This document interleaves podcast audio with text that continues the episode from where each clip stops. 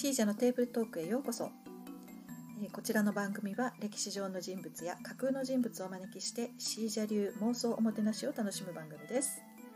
はいまたまた超久しぶりになってしまいました。もうすっかり春ですね。早速いきます、えー、今回のゲストをご紹介します。バーツラフ・ニジンスキーロシア生まれの天才バレエダンサーです。ご存知でしょうか？彼は現在のウクライナのキエフこの当時はロシア帝国だったんですがに1890年に生まれて1950年60歳の時に亡くなりました。美しい男性でした。生まれた1890年は、えっと、列強による帝国主義政策が取られていた時代でロシアは東アジア侵略を試みていました。彼は2度の世界大戦を経験して亡くなられたということですね。実は私が初めてニジンスキについて知ったのは大昔有吉京子先生の漫画「スワン」を読んでからなんですね。主人公のマスミがバレエを通して成長していくお話なんですけどまるであのエースを狙えのような人間関係の構図が見えるんですが、まあ、それとともにクラシックバレエの概要とか世界のバレエ団やバレエの作品なんかも、えー、知ることができる内容になっていてもうめちゃくちゃ夢中になって読んだ覚えがありますその中で歴史にも触れていることから実在の伝説的なダンサーたち例えば今回のニジンスキーとかアンナ・パブロワルドルフ・ヌレーフジョージ・バランシンイサドラ・ダンカンといった名前を自然に覚えましたし私バレエはね一度もやったことないんですけれどもやったことないのに知ってるいくつかのテクニックっていうのもこの漫画のおかげであります。えそれからバレエ音楽を聴いたり見に行ったり徐々にオペラへと興味が移っていったりもしました。このニジンスキーなんですけど1900年彼が10歳の時にサンクトペテルブルグにあるマリインスキー劇場附属舞踊学校に入学します。で1907年には学校を卒業して帝室バレエ団に入団。18歳にはこの劇場のソリストに抜擢されるほどの実力の持ち主でした。1907年ロシアのマリンスキー劇場で「眠れる森の美女」これチャイコフスキーですねの第3幕「青い鳥の祝福の踊り」を踊ったニジンスキーがものすごく脚光を浴びます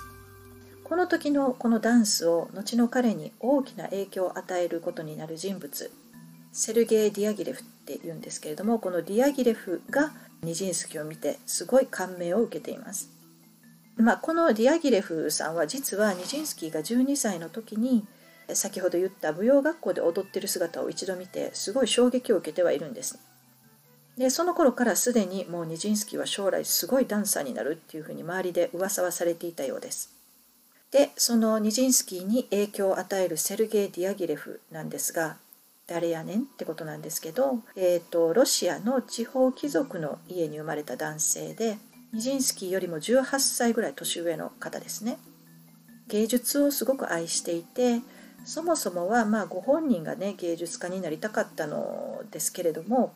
まあ、その夢を諦めて芸術プロデューサーとしてロシアのみならずパリでもいくつかのロシア絵画の展覧会とかロシア音楽演奏会っていうのを大成功させていてフランスの社交界とか文化界とのつながりが非常に強い人でした。で実はねこの時代ってパリではバレエっていうとオペラの彩りに過ぎないっていう感じでちょっと下に見られていたんですね。でもこのディアギレフさんはバレエを本当に総合芸術舞台美術とか音楽で華やかな衣装で、まあ、ダンサーたちの踊りなんかの素晴らしい総合芸術だっていうふうに強く信じていたのでこの芸術としての本物のバレエロシアの本格的なバレエっていうのをぜひあのパリの多くの人に知ってもらいたいって思っていたんですね。なので1909年にディアギレフはパリでバレエ・リュスという、まあ、ロシアのバレエ団を事実上旗揚げをしてニジンスキーだとかアンナ・パブロワなんかのロシアの最も優れた舞踊家たちで公演を行ってバレエに多くを期待していなかったパリの人々にすごく大きな衝撃を与えたんですニジンスキーなんですけどこのバレエ・リュスというバレエ団でですね1911年だから彼が21歳の時ですね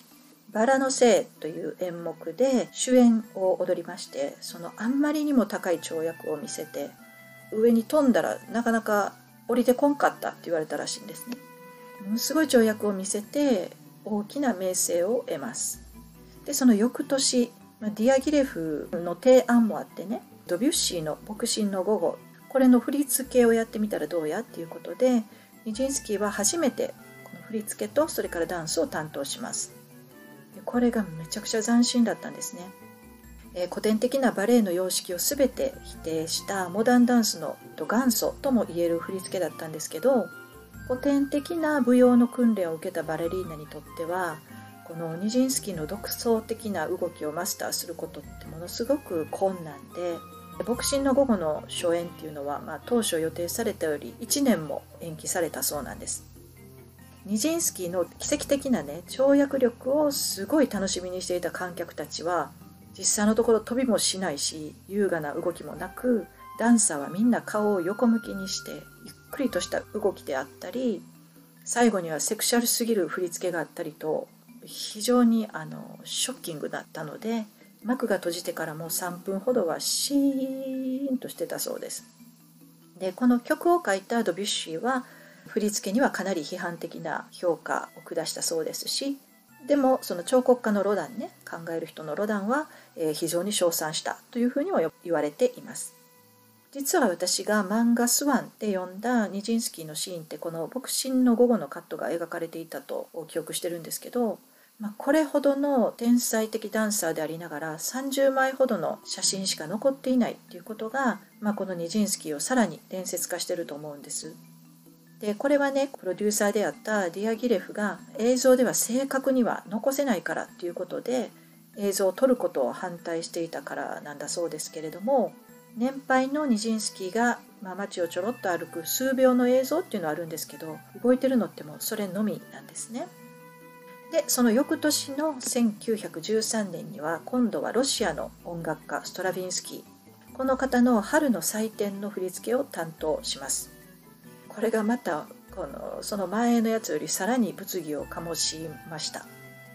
この春の祭典のストーリー簡単に言うと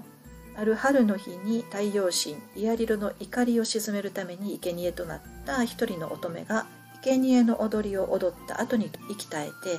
長老たちによって捧げられるっていうロシアの原始宗教の世界観が根底にあるって言われてる作品なんですね。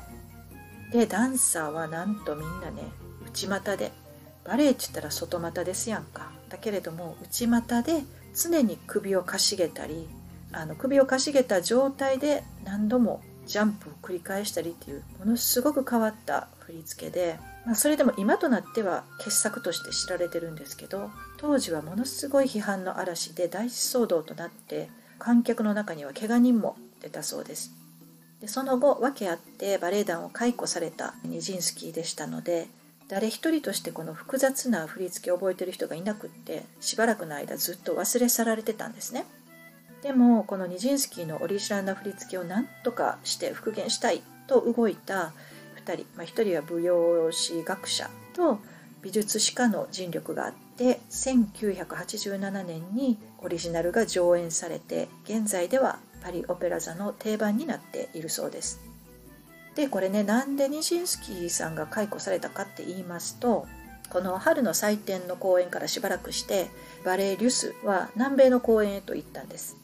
ディアギレフは船旅が嫌いだったので同行しなかったそうなんですけどその南米公演の最中にですねニジンスキーのすごい大ファンだったロモラっていう、まあ、この方もダンサーだったんですがこの人と恋に落ちて結婚しちゃうんですね突然に。でこれがねディアギレフのグリーンに触れるんです。実はこのニジンスキーはずっとディアギレフと同性愛の関係にあったので突然の結婚に激怒したディアギレフはニジンスキーを解雇してしまいますでニジンスキーは新たにね自分のバレエ団を立ち上げるんですけどうまくいかずそうこうしてる間に第一次世界大戦が始まりますしロシア国籍だったニジンスキーはハンガリーに勾留されて非常に辛い時期を過ごすことになります。で1916年にはねディアギレフのバレエ・リュスが北米ツアーを企画しましたのでそこで一旦呼び戻されてるんです。でティル・オイレンシュピーゲルという作品を振り付けて北米で上演したんですけれども実はこの頃からちょっとねニジンスキーの気が触れ始めるんですねおかしくなり始めちゃうのね。この公演で、えーと、ニジンスキーを見たチャップリンが彼の全てがアートだっていうふうに言ったそうで非常にあの高い評価を与えてたみたいですね。そして1919年1月19日に精神病院に入って1950年に亡くなるまでの31年間精神病院を転々として気がおかしくなったままあ人生を終えられますでこのニジンスキーがね輝いて表舞台で活躍したのって正味5年くらいなんですよねすごく幼いうちから添付の才を見せて18歳でソリストになって23歳で解雇されてそして徐々に精神に異常をきたしてずっとそのままっていう感じでねあの考えるだけで結構辛いんですが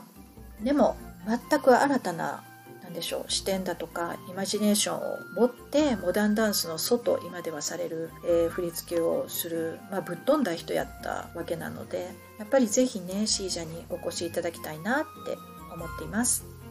あんまりね背は高くないと思うんですよ。その写真を見る限り。とても美しい人なんですけどすごくあの下半身がしっかりえめっちゃ筋肉質の人やと思うんですけれども。だけどねやっぱりオーラがあったんでしょうね。人が舞台にいるだけで人の目を掴んで離さない何かがあったんでしょうね。例えば上手いサッカー選手とかもそうじゃないですか。バスケットボール選手でも何でもいいんですけど本当にすごい人って何かこう目が離せないものがありますよね。自分も楽しみにしながらおもてなしの内容をいろいろ考えたいなって思っています。はい。お聴きくださってありがとうございました。ではまた次回に。さようなら。